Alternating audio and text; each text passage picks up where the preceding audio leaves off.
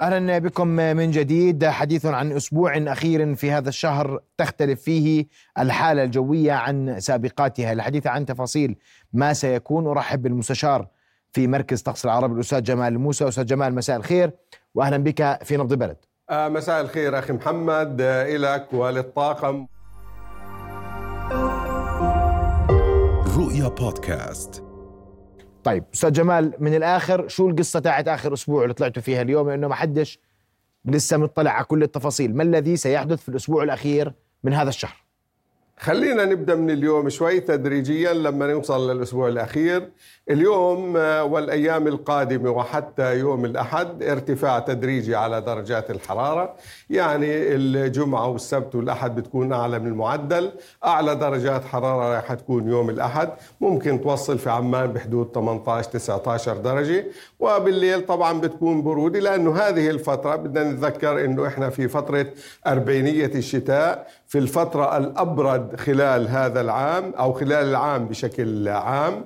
وهذه الفترة الزمنية هي أبرد فترة سواء من حيث درجات الحرارة العظمى والصغرى لأن معدلات درجات الحرارة العظمى منخفضة وأيضا معدلات درجات الحرارة الصغرى منخفضة يعني معدل الحرارة العظمى في عمان في مثل هذا الوقت من السنة 13 14 درجة معدل الصغرى ما بين 3 إلى 4 درجات طيب. إذا هذه أربعينية الشتاء هذا الجزء الأبرد كويس. لكن يوم الاثنين والثلاثاء في انخفاض على درجات الحرارة وأمطار إن شاء الله. حالة مطرية عادية منخفض جوي عادي مطري يؤدي إلى انخفاض قليل على الحرارة وسقوط الأمطار إن شاء الله. في أجزاء مختلفة من المملكة، لكن الأسبوع الأخير من هذا الشهر شهر كانون الثاني وأيضا الأسبوع الأخير من أربعينية الشتاء هذا ونتيجة آه، وجود مرتفع جوي راح يتكون بشكل كبير يمتد إلى شمال إيطاليا وشمال القارة الأوروبية ووسطها، هذا يؤدي إلى تدفق هواء بارد من الأقطاب وخطوط العرض هنا الكتل الهوائية الباردة القطبية. وبالتالي عندما تنزل هذه الكتل الهوائية الباردة القطبية إلى المياه الدافئة نسبيا في البحر الأبيض المتوسط تؤدي إلى تشكل وتكون منخفض جوي. وبالتالي المنخفضات الجوية تؤدي إلى أمطار وتؤدي إلى غيوم. ونتيجة المنخفض الجوي على فكرة هو الآلية هو الميكانيزم.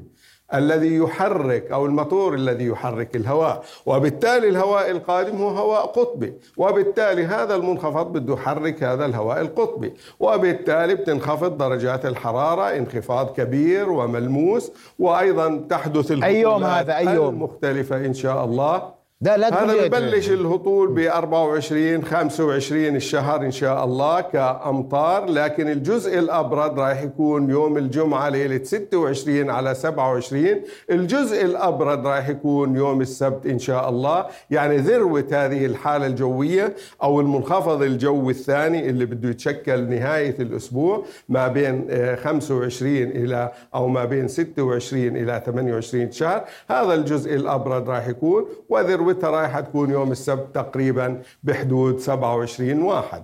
هذا بيكون منخفض جوي كويس. آه، على السطح وفي طبقات الجو العليا ومصحوب بكتلة هوائية باردة قطبية. يعني إيش كتلة هوائية باردة يعني درجة درجة الحرارة قديش هتكون ببدأ بالدرجات عشان ما يعني أقول لك ثلج مش ثلج بدها تنخفض. آه.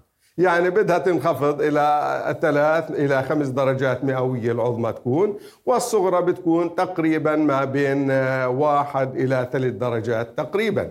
يعني بتكون منخفضة. وأيضا في هطول أمطار كميات كبيرة ممتازة آه، قد يتخللها أحيانا سقوط آه، بعض الثلوج. طبعا الفترة الزمنية لها 27 واحد إحنا الآن 17 10 أيام.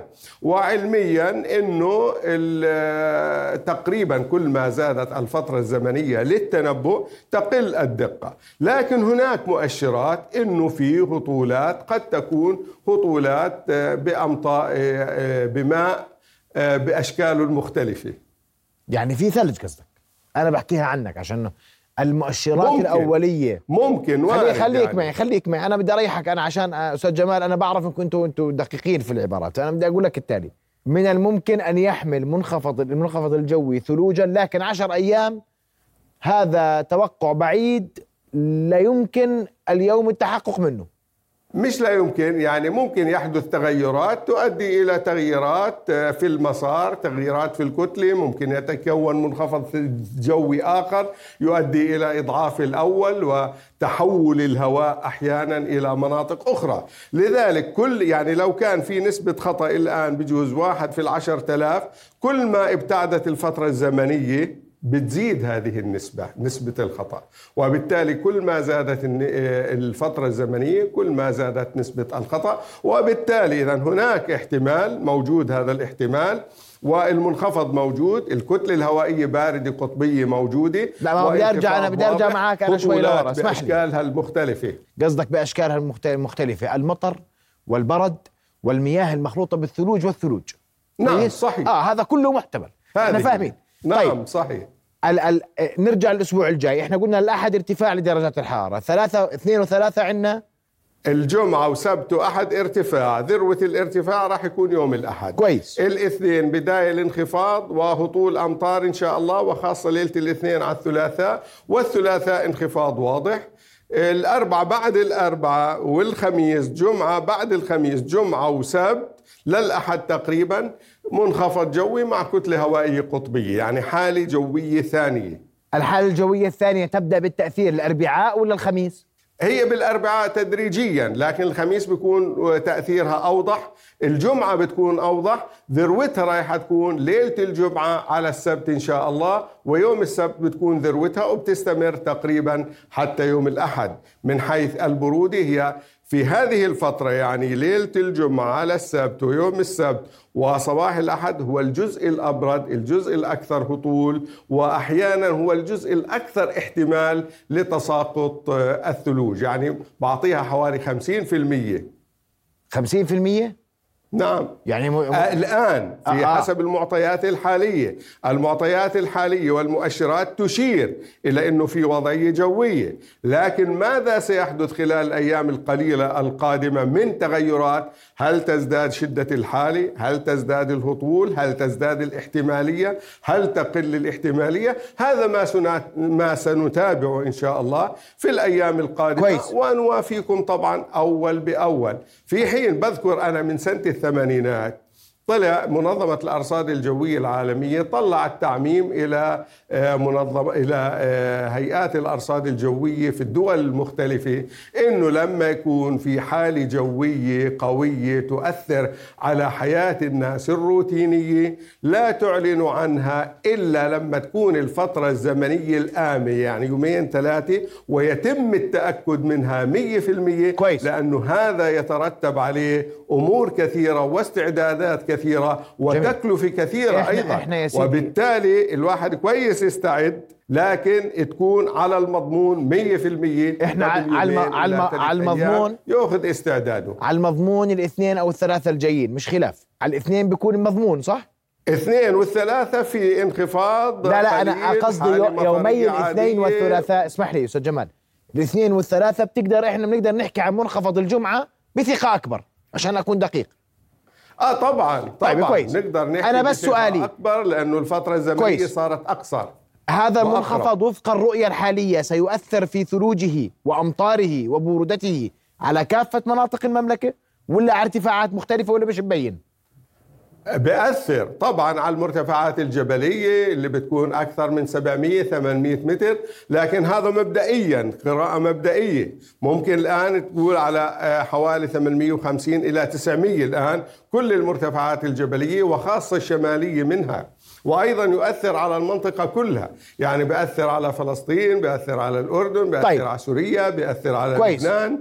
أنا باخذ أنا اخذ سأبحث معك مزيد من التفاصيل لكن أريد أن تتحدث بدقيقة أرجوك عن أثر هذا المنخفض على قطاع غزة. لطفا أثر هذا المنخفض الجوي غزة جزء من هذه المنطقة جزء من فلسطين جزء من بلاد الشام وبالتالي ستتأثر بهذا المنخفض الجوي والكتلة شديدة البرودة الكتلة القطبية راح تتعرض إلى أمطار أمطار غزيرة وبرودة شديدة. والله يكون في عونهم نتيجة البرد والهطولات المختلفة لأنهم هم بلا مأوى بلا غطاء بلا تدفئة بلا مأوى أيضا. هذه الحالة الموجودة عندهم. وبالتالي يضيف إلى الوضع السيء اللي بيعيشوه هي الأوضاع الجوية أيضا. لكن ستكون الأجواء في قطاع غزة. أو هذه الأوضاع. في الأسبوع القادم باردة جدا القادم. وماطرة. باردة جدا وماطرة. إذا أريد أن أشكر باردة وماطرة. طيب. باردة وماطرة. واضح لأنه غزة هي على مستوى سطح البحر احتمالية الثلوج آه، تقريبا معدومة لكن نعم. باردة وماطرة. نعم. بدي أشكرك كل الشكر المستشار في تقصير العرب الأستاذ جمال موسى.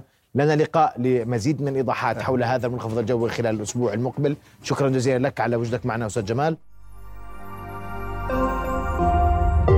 رؤيا بودكاست.